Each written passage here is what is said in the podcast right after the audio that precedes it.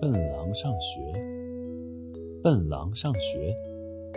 有一只笨狼独自在森林里待得不耐烦了，就想去上学。笨狼来到学校，坐在小朋友们中间，听老师讲课。第一节课，老师教大家学习词语。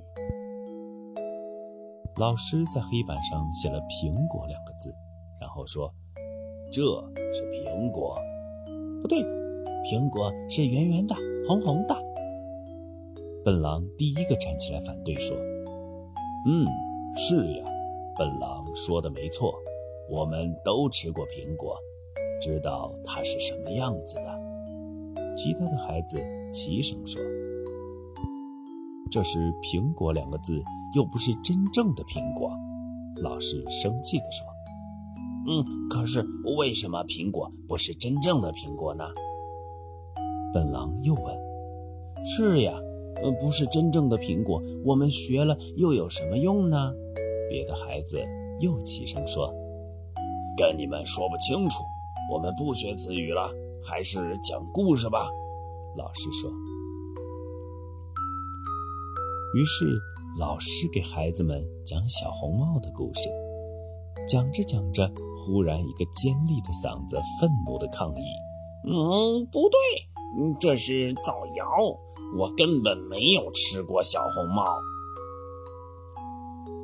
也许是你爸爸干的，一个小朋友说：“我爸爸不会干这种事情。”嗯，也许是你爷爷，也可能是你太爷爷。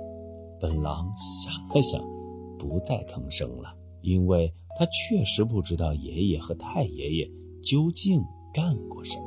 老师本来想告诉笨狼，故事并不一定都是真的，又怕他不明白，老师就说：“好了好了，我们去上体育课吧。”笨狼和小朋友们来到大操场，在跑道上排好队伍。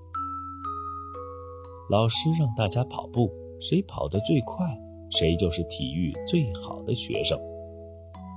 预备，跑！老师的口令刚发出，笨狼就像箭一样朝前飞跑。他在跑道的拐弯处忘记了拐弯，因此哈，他笔直地穿过了大操场，越过田野，跑回大森林里去了。